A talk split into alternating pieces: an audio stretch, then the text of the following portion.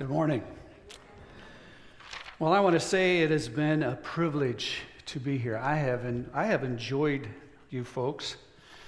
I don't say that about every church. I want to introduce to you my better half, my wife Sia. She's sitting down front, was able to be with me this morning, and so I'm grateful uh, for her to be here. You're grateful for her to be here. She works in conjunction with the Holy Spirit to make sure that I don't talk too long.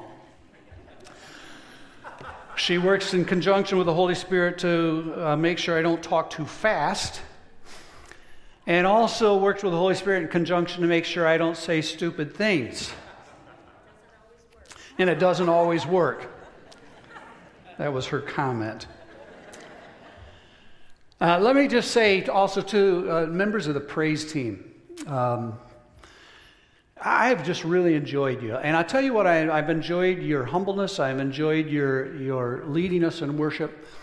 Um, I would say to our praise team many times um, at the church where I was at, I would say to them, listen, when you get up there, please don't look like you got up this morning and saw your name in the obituary and then just put your clothes on and come on. And so I just appreciate you. That's, you're so welcoming, so inviting. I, have enjoyed worshiping with you. Thank you so much for what you do. And just in getting to know some of you, you're just a warm, warm group of people.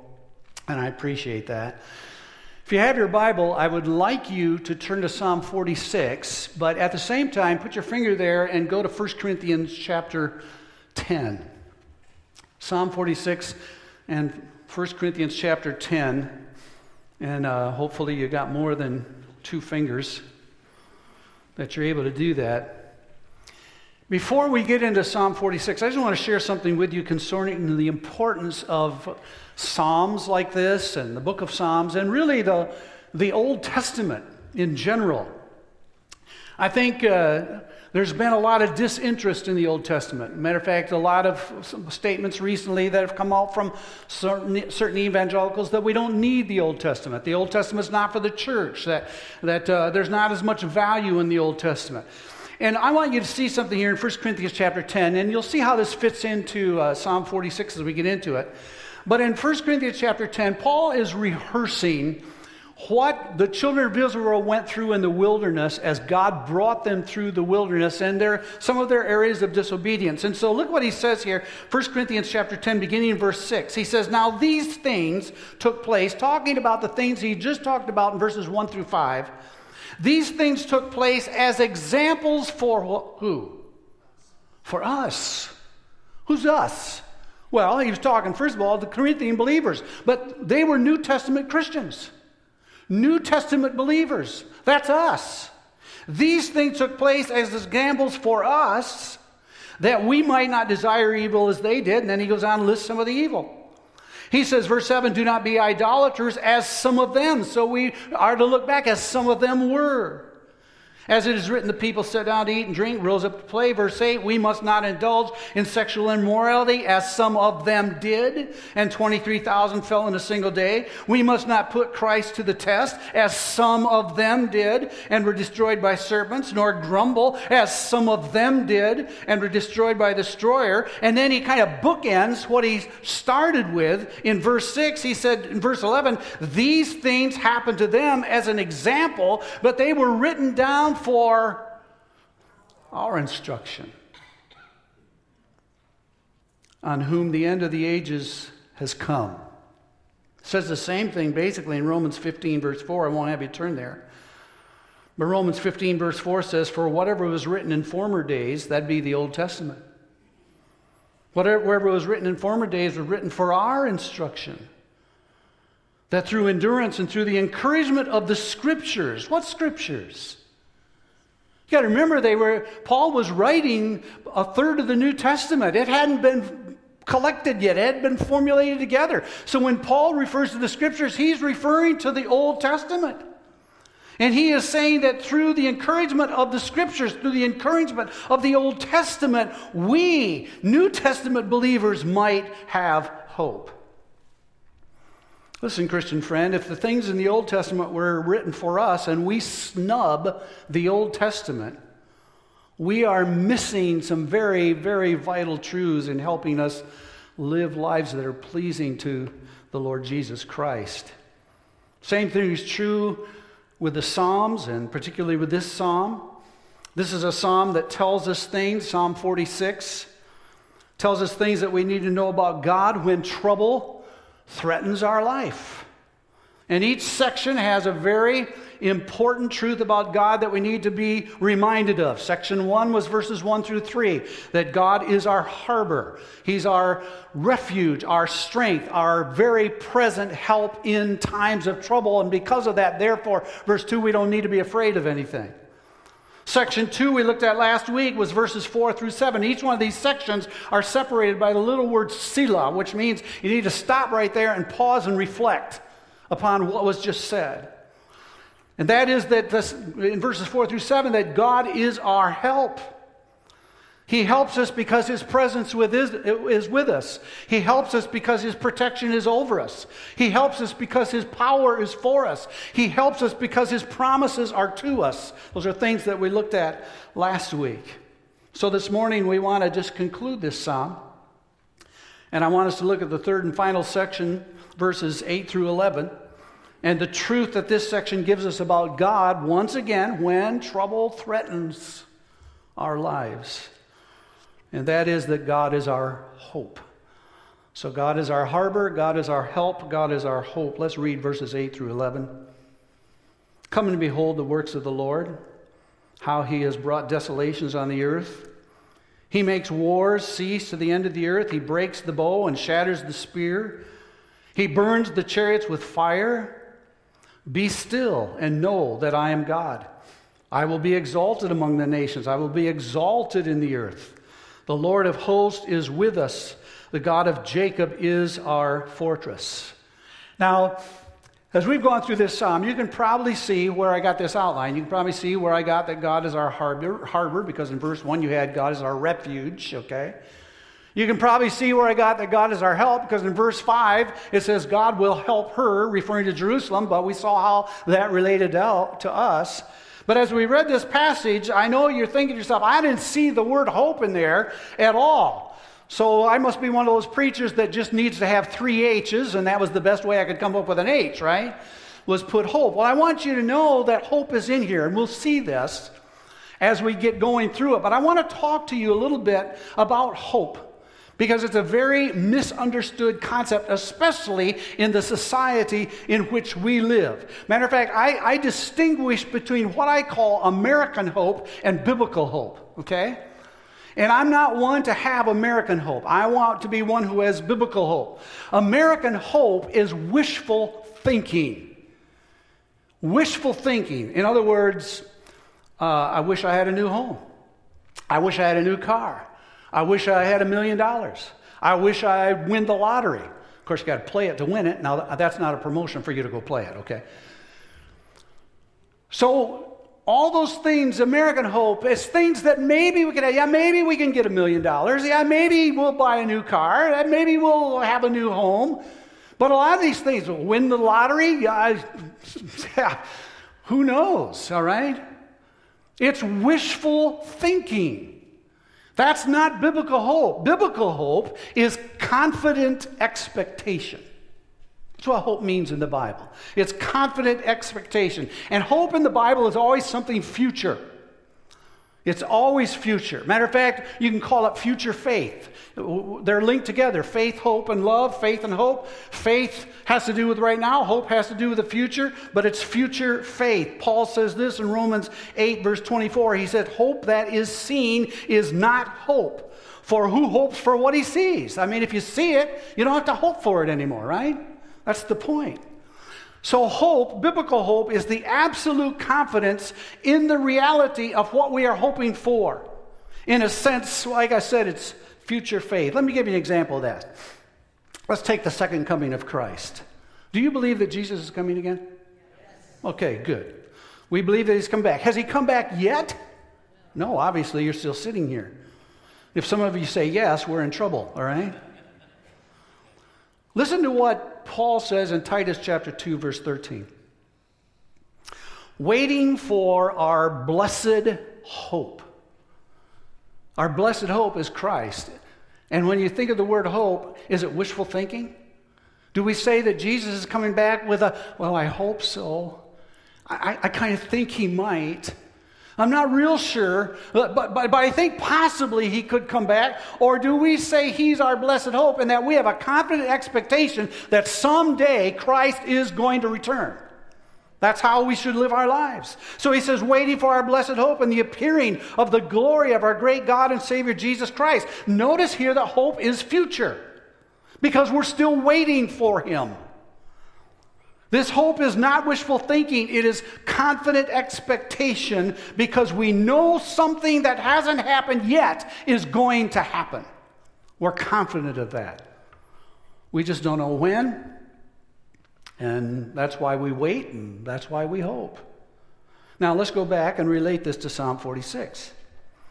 When we talk about hope, and especially as it relates here to Psalm 46, and God being our hope, what we're talking about is the confidence that we can have in God during difficult times in our life. The confidence that we can have in Him in difficult times in our life, though we don't know the future. He not only knows it, get this now, He not only knows it, He has ordained it. I love this Psalm 139, verse 16. Look at it up here. The psalmist David is writing about God and he writes about his omnipresence. He writes about his omniscience, that he knows all things, that he's everywhere present. And then he says this in verse 16. He says, Your eyes saw my unformed substance. By the way, that's where we get the English word embryo. So God saw and formed each one of us in our mother's womb. He knew us before we even began to be formed. He said, Your eyes saw my unformed substance. In your book were written, every one of them, the days that were formed for me. And that word formed in the ESV is a little weak.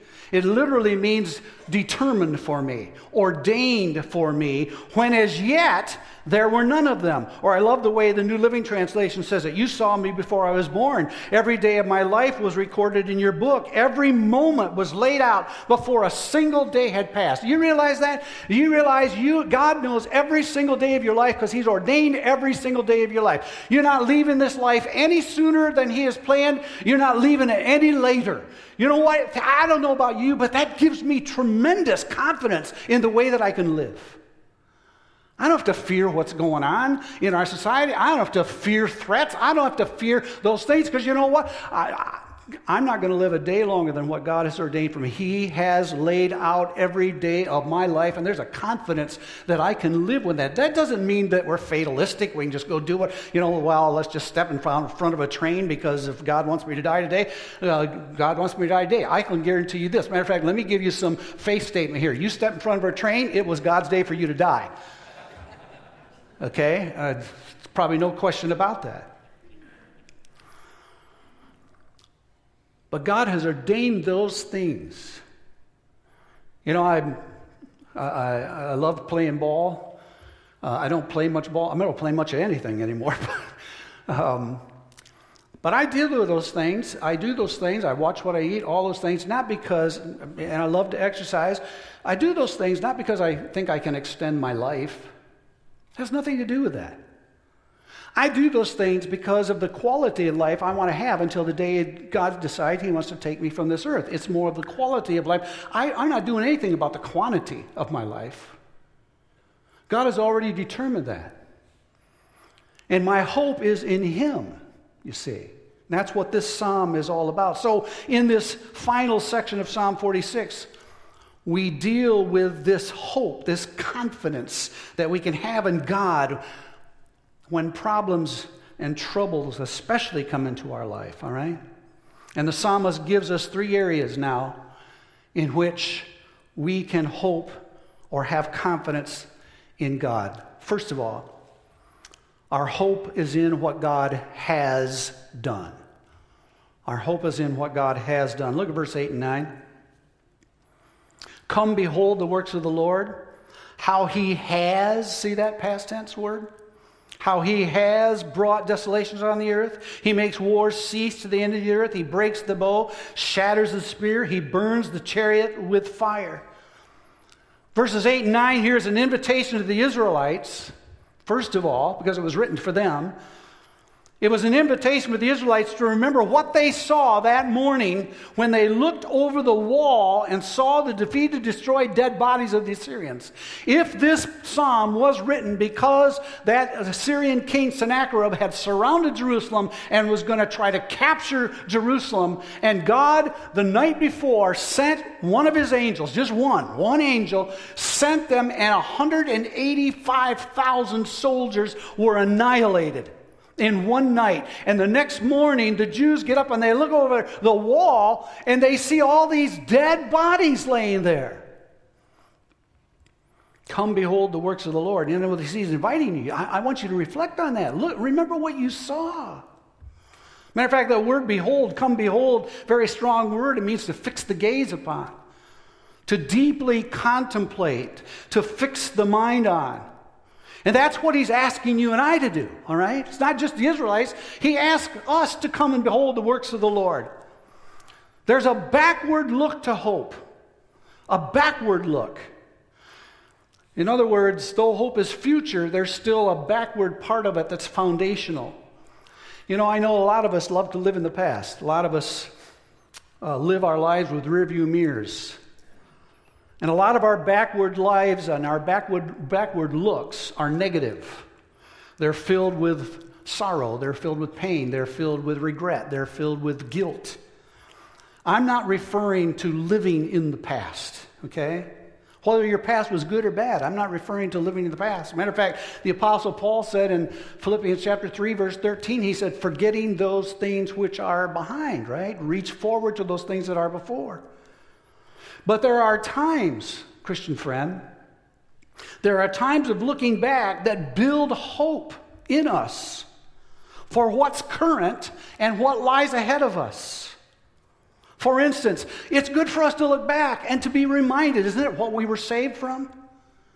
It's good to look back and be reminded of things that God delivered us out of. It's good for us uh, to look back and see how God has provided for us in the past. It's good for us uh, to look back and see how He has forgiven us. Matter of fact, I love this in Psalm 103, and you don't have to turn there, but just look at it up here. The psalmist kind of does this for us, and this is such a beautiful psalm. In verses 1 through 3, he says this Bless the Lord, O my soul, or praise the Lord, and all that is within me, bless His holy name. Bless the Lord, O my soul, and do what? Forget not. In other words, you got to look back and not forget something here. Forget not. Keep reminding yourself of all his benefits. Look back and see what he has done for you. Well, what has he done for us? Verse 3 He's forgiven all our sin. Look, he could stop right there and that'd be enough, wouldn't it? He forgives all our sins. He heals all our diseases. He redeems our life from the pit. He crowns us with steadfast love and mercy. He satisfies our, uh, us with good so that our youth is renewed like the eagles. We go back and reflect on the things that God has de- done. Now, I know there's some of you maybe sitting here and you say, well, what if I don't see anything that God has done for me? I mean, maybe you're a new believer and you don't have a lot of experience yet walking with the Lord.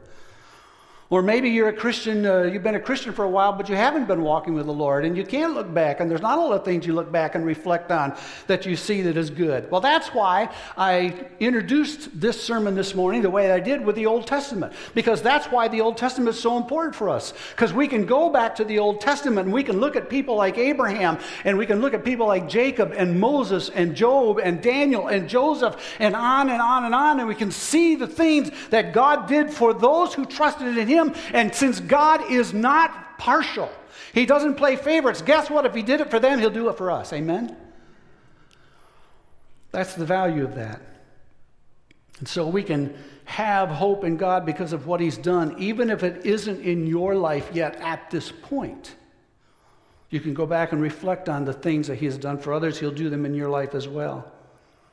So our hope is in what God has done. Secondly, our hope is in what God can do. Our hope is in what God can do. Look at verse 10, very first part. Be still and know that I am God. You know the interesting thing here in verse 10? This is the only time in the entire psalm that God speaks. This is God speaking. Be still and know that I am God. It's an invitation, I think, first of all, it's an invitation to his enemies to lay down their arms and stop fighting against him. They should have done that before he sent the angel. In other words, acknowledging that he is a victorious God. Quit trying to fight against him. Quit trying to strive against him. But I think there's also a message for us in here as well. God is saying this stop trying to win the battles yourself. Stop trying to find your own ways to deal with sorrow or trouble or suffering or pain or tribulation or whatever you may be going through. Cease striving and let me be who I am. That's what he's saying to us. And by the way, when he says be still or cease striving, he's not talking about this ridiculous saying. Uh, you've probably heard it. People used to say it years ago. It's been around for a long time let go and let God. That is the most ridiculous concept I've ever heard. If, if you see that on a bumper sticker, run into the guy. Okay? I mean, just do it with love. I mean, do it with love. That whole concept, let go and let God, is, it, it, implies that we have no responsibility in our life. In other words, just get in your recliner, get back, and let God do everything, all right? The Bible knows of no such concept. You and I have a part to play in our spiritual growth and our development. Paul says in Philippians chapter 2 and verse 12, he says, Work out your own salvation with fear and trembling. But in verse 13, he turns around and says this For it is God who works in you. Well, now, which one is it? Is it me working out my own salvation, or is it God who works in me? Yes. What do you mean, yes? Yes to both.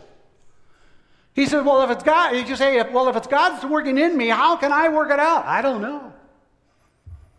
There's a lot of tensions in the Bible where they almost can appear contradictory, but they're not contradictory. Both things are true because God has declared them to be true. It is God who works in you both to will and to do of his own good purpose, but it is your responsibility also to work out your salvation with fear and trembling. Same thing is true if you, if you read sometime over in, in 2 Peter.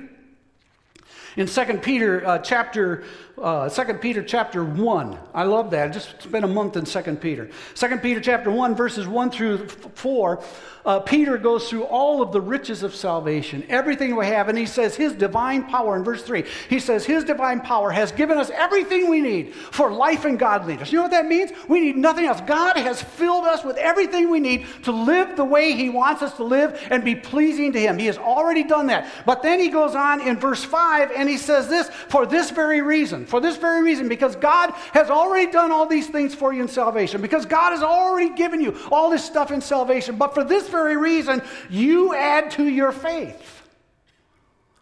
You add to your faith virtue, add to your virtue knowledge, uh, add to your knowledge self control, add to your self control steadfastness, and so on and so forth. Well, how can it be if God has given us everything that we need? Then what are we going to add to it? See, I, I don't know. I just know that God plays a part, we play a part. So that's not what it means when it says, Be still and know that I am God. Our responsibility, man, as a matter of fact, is to be still and know that He is God. By the way, you say, Well, why is it important to be still? Because it won't do you any good to not be. You know what I mean by that is simply this I found this to be true in my own life. I'm sure you found it to be true in yours. God is in the process every day of building faith in our lives. He's in the process every day, every day through the Holy Spirit and the Word of God of making us look more and more like Jesus. And the only way that he does that, now listen to this, the only way that he does that is that God many times will allow or puts us into situations we cannot handle. The truth of it is, if we could handle the situation, we wouldn't need faith, right? If we could handle the situation, we wouldn't need to be dependent upon God. So He puts us in situations many times that we cannot handle so that we learn that He can handle it and that all we need to do is trust Him completely and depend upon Him. That's what it means to be still and know that He is God. I think the Apostle Paul was a great example of this. He had to learn this. Can you imagine that? The Apostle Paul, I always think of the Apostle Paul as being as perfect of a Christian as you could possibly be without being perfect. But he had to learn this in 2 Corinthians chapter 12. And again, I, I won't have you turn there. 2 Corinthians chapter 12, verses 7 through 10, and you can read up here with me. Look, look at what he says. He says, So to keep me from being too elated, that means too proud, too arrogant. Now, what, what in the world would Paul get proud and arrogant about? So, to keep me from being too elated by the surpassing greatness of the revelations, that's what he could have been proud about. Now, what that phrase means is simply this Paul knew. Paul knew that what he received from God was divine instruction. In other words, when he wrote the epistle to the Romans, he knew that what he was giving to them was the very word of God.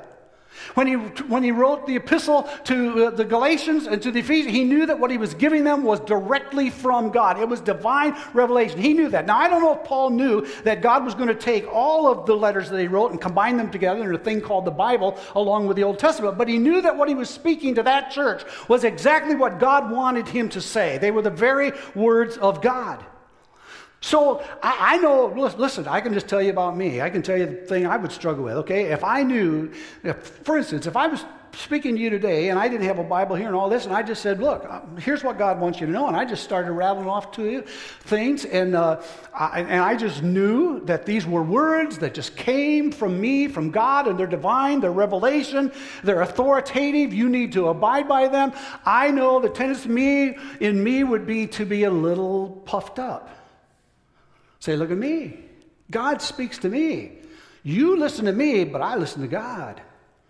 And Paul says to keep me from that, a thorn was given me in the flesh, a messenger of Satan to harass me. And then he says it again. Here's the purpose of the thorn to keep me from being too elated or too proud.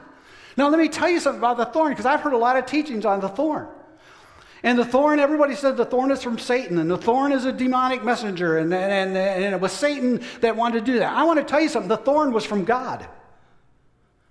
The thorn was not from Satan, the thorn was from God. Because it, it said two things, makes you realize that. Number one, it says to keep me from being arrogant.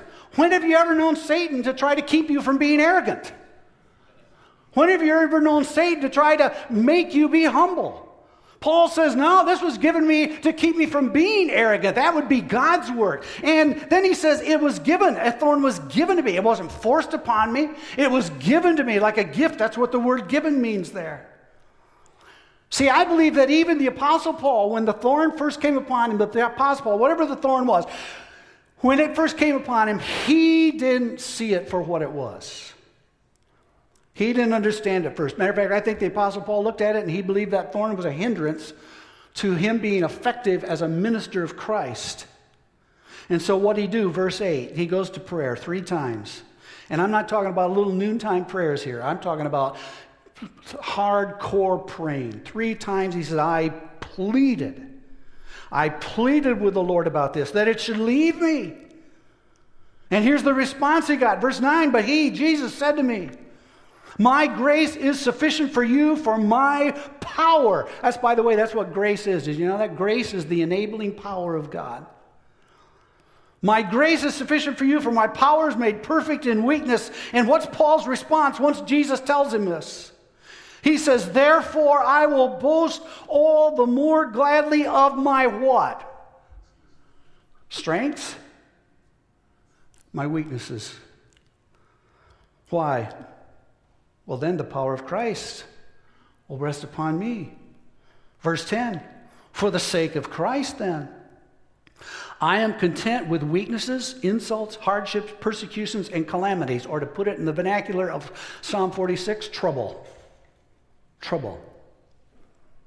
For when I am weak, then I am what? I'm strong. Not his strength, God's strength. God gave him something that was beyond his ability, beyond his strength to handle, so he would learn how to hope and depend upon God alone. He says, When I'm weak, then I'm strong. You know what he's saying in Old Testament language? Here's what he's saying in Old Testament language When I'm still, I know the Lord. Be still and know that I am God. When I'm still, I know the Lord, that he is God.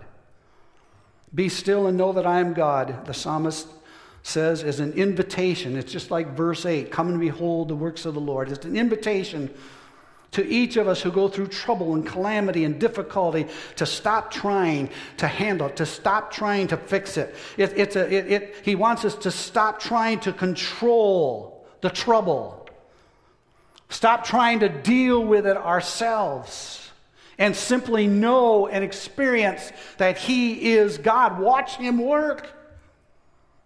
Watch Him work. You say, well, what, what can I do during those times? Pray. Pray. I know that goes against our very nature, doesn't it?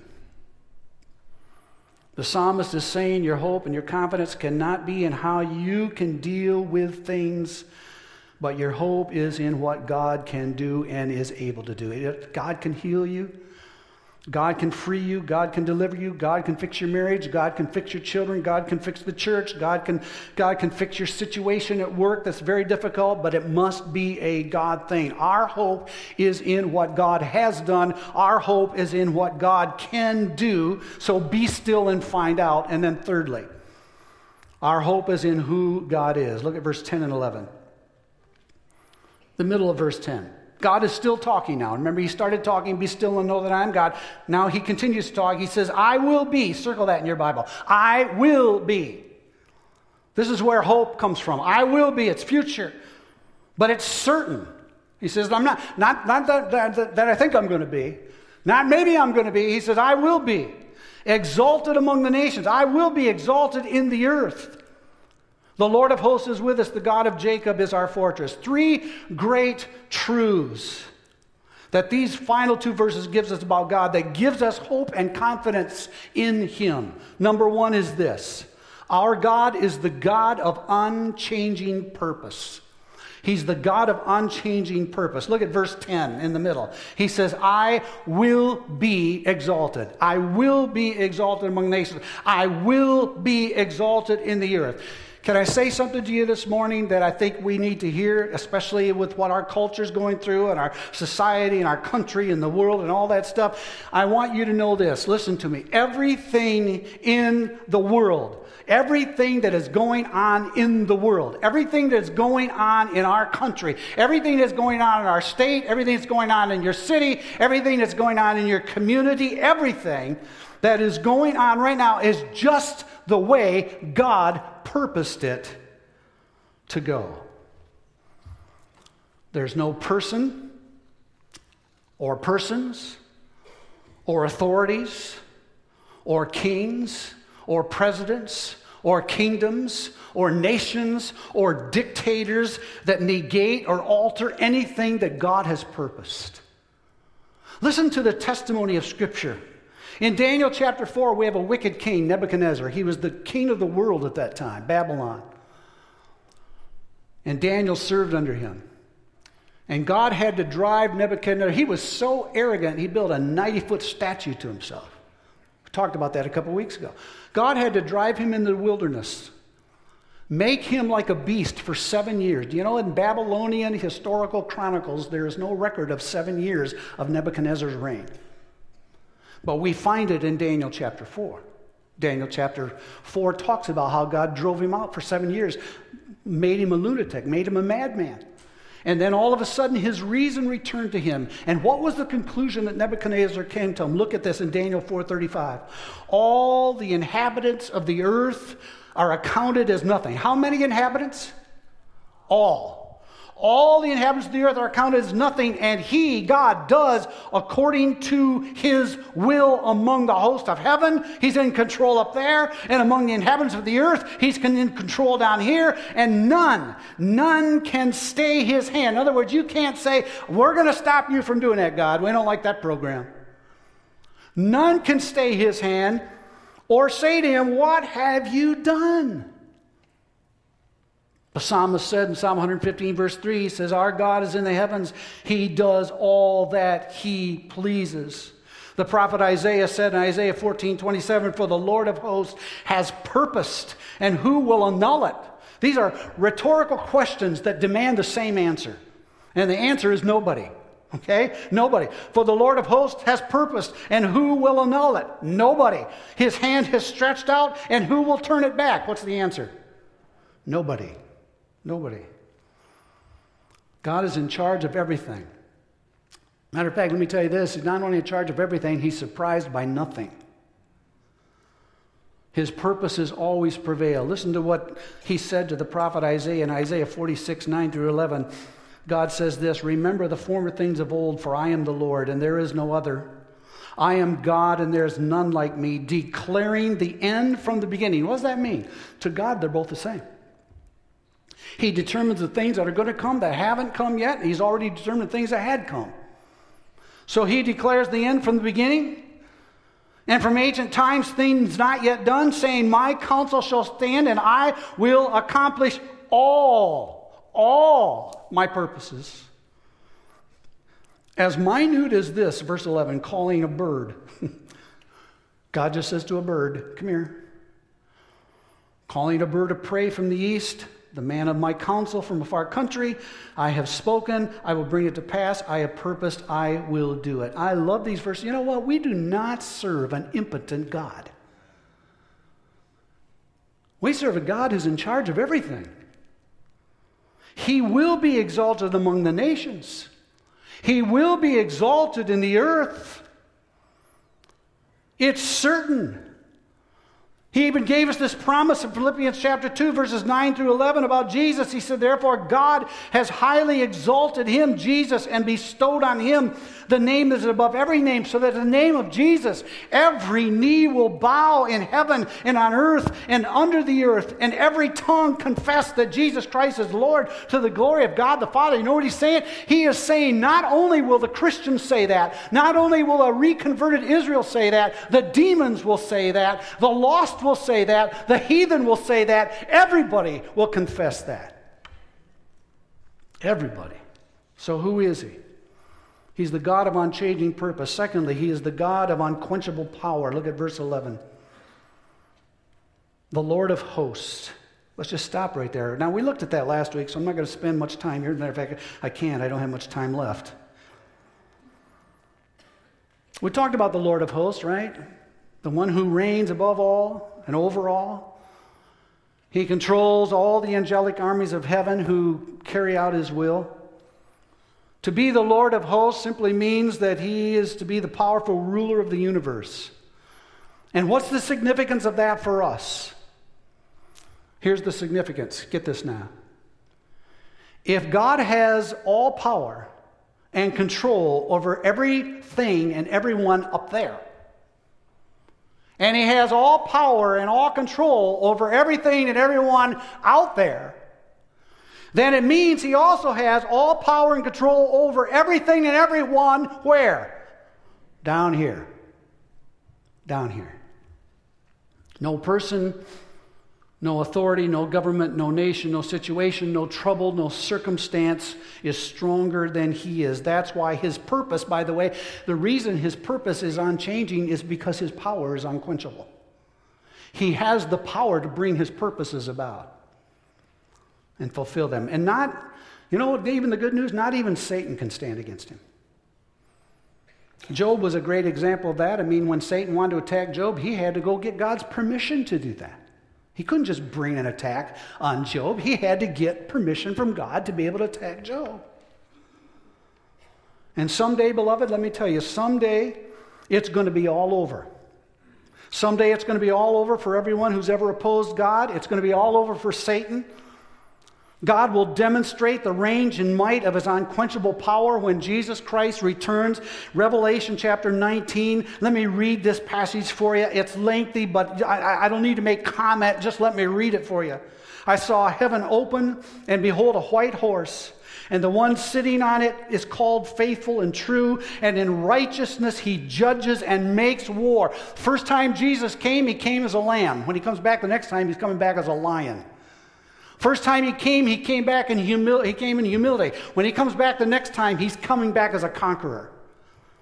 He's coming back to make war. His eyes are like a flame of fire, and on his head are many diadems, many crowns, and he has a name written that no one knows but himself, and he is clothed in a robe dipped in blood, and the name to which he is called is the Word of God. And the armies of heaven arrayed in fine linen. Hey, by the way, you know who that is?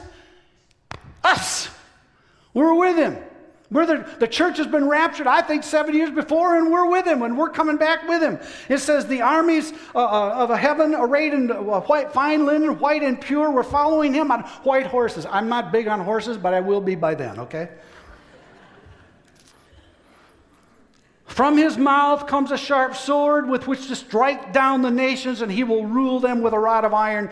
He will tread the winepress of the fury of the wrath of God the Almighty. On his robe and on his thigh he has a name written King of Kings and Lord of Lords. And then I saw, John says, I saw an angel standing in the sun, and with a loud voice he called to all the birds that fly directly overhead Come and gather for the great supper of God to eat the flesh of kings and the flesh of captains captains, and the flesh of mighty men, and the flesh of horses and their riders, and the flesh of all men, both free and slave, both small and great. And I saw the beast, that's the Antichrist, the world leader that will be leading at that time, and the kings of the earth with their armies gathered to make war against him who was sitting on the horse and against his army. And the beast was captured. I mean, this isn't even a battle. This isn't even a battle. Not me to fight. I thought maybe we'd get to fight. I thought maybe he'd give me a sword. Let me do some fighting. Okay? We don't even fight. He just speaks the word and everything's captured. The beast is captured. And with him, the false prophet who in its presence had done the signs by which he deceived those who had received the mark of the beast and those who worshiped its image. These two were thrown alive into the lake of fire that burns with sulfur. And the rest were slain by the sword that came from the mouth of him who was sitting on the horse, and all the birds were gorged with their flesh. Wow. Amen? That's a powerful God. You say, well, wait a minute, what about Satan? Well, you have to wait a thousand more years after the millennium, but then we read this in Revelation 20, verse 10 and the devil who had deceived them, humanity, was thrown into the lake of fire and sulfur where the beast and the false prophet were, and they will be tormented day and night forever and ever. Who is he, folks? He is the God of unquenchable power, the God of unchanging purpose, the God of unquenchable power. And then let me just close quickly with this He's the God of unlimited presence. Unlimited presence. Verse 11, the last part the Lord of hosts is with us. Those last three words is with us.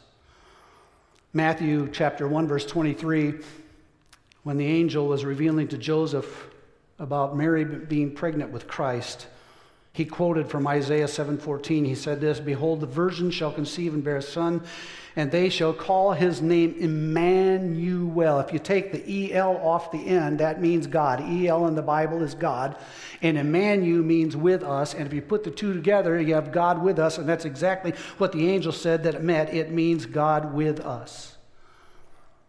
You know why you can have hope and confidence in God? Because God is always with you. He's always with you, even in the darkest and the hardest of times and trouble.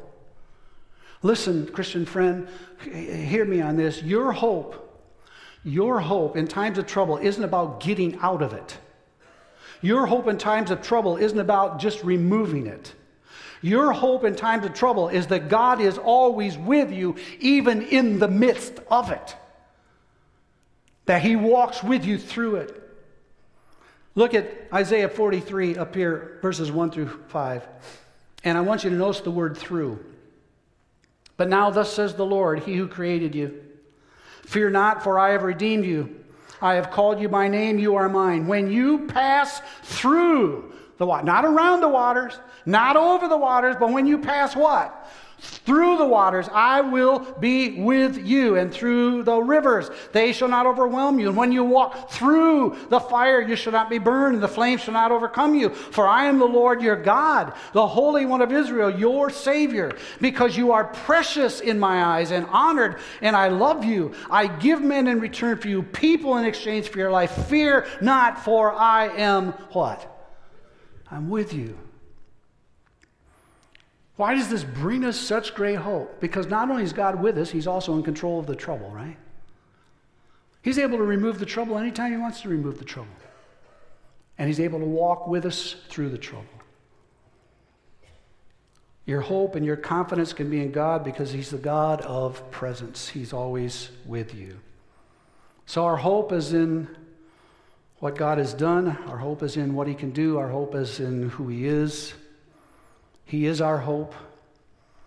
He's the only hope that you can have. But the most important question this morning is He your hope? See, is He your hope? And if not, what do you have hope in? What do you put your hope in? God is your harbor. God is your help. God is your hope. Amen? Let's pray. Why don't you stand with me? Thank you for your patience this morning. There was a lot here. And I knew, it, I knew I threw a lot of scripture at you, but I'll tell you something. I had a seminary professor tell me one time. He just said, I never forgot it. He said, when you preach, you use a lot of scripture, so when you screw up, they walk away with something. okay, so I hope you walked away with something this morning. Let's pray. Father, thank you for this time that we have had in this three weeks. Just look at this one psalm. So relevant, so powerful, so pertinent to things that we see around us, things we're going through. I have no idea about the people sitting out here, Father. I don't know what's going on in their life. I don't, I don't know whether things are going good for them, whether things are, they're going through problems and trials and suffering and trouble. I, I have no idea, but you know. And you have promised to be our harbor. You have promised to be our help. You have promised to be our hope. So we thank you for the power of your word and the truths that it contains. And that we can bank our lives on these promises, not, not disregarding the fact that they come from the Old Testament, Lord, because every word of God is pure. All scripture is breathed out by you, and it's profitable for us. So thank you for the time you've allowed me to be with these people.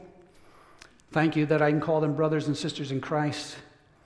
I pray that you continue to bless them, direct their paths, in all the th- ways that they uh, go about looking for a new pastor, looking for the new shepherd, the person who will lead them into the next season of harvest and ministry for this church. And we give you praise and glory for that in Jesus' name. Amen. Amen. It has been a joy to be with you. I'll be back in a couple weeks, Lord willing, but uh, I had to take a break and go preach someplace else, I guess. God bless you.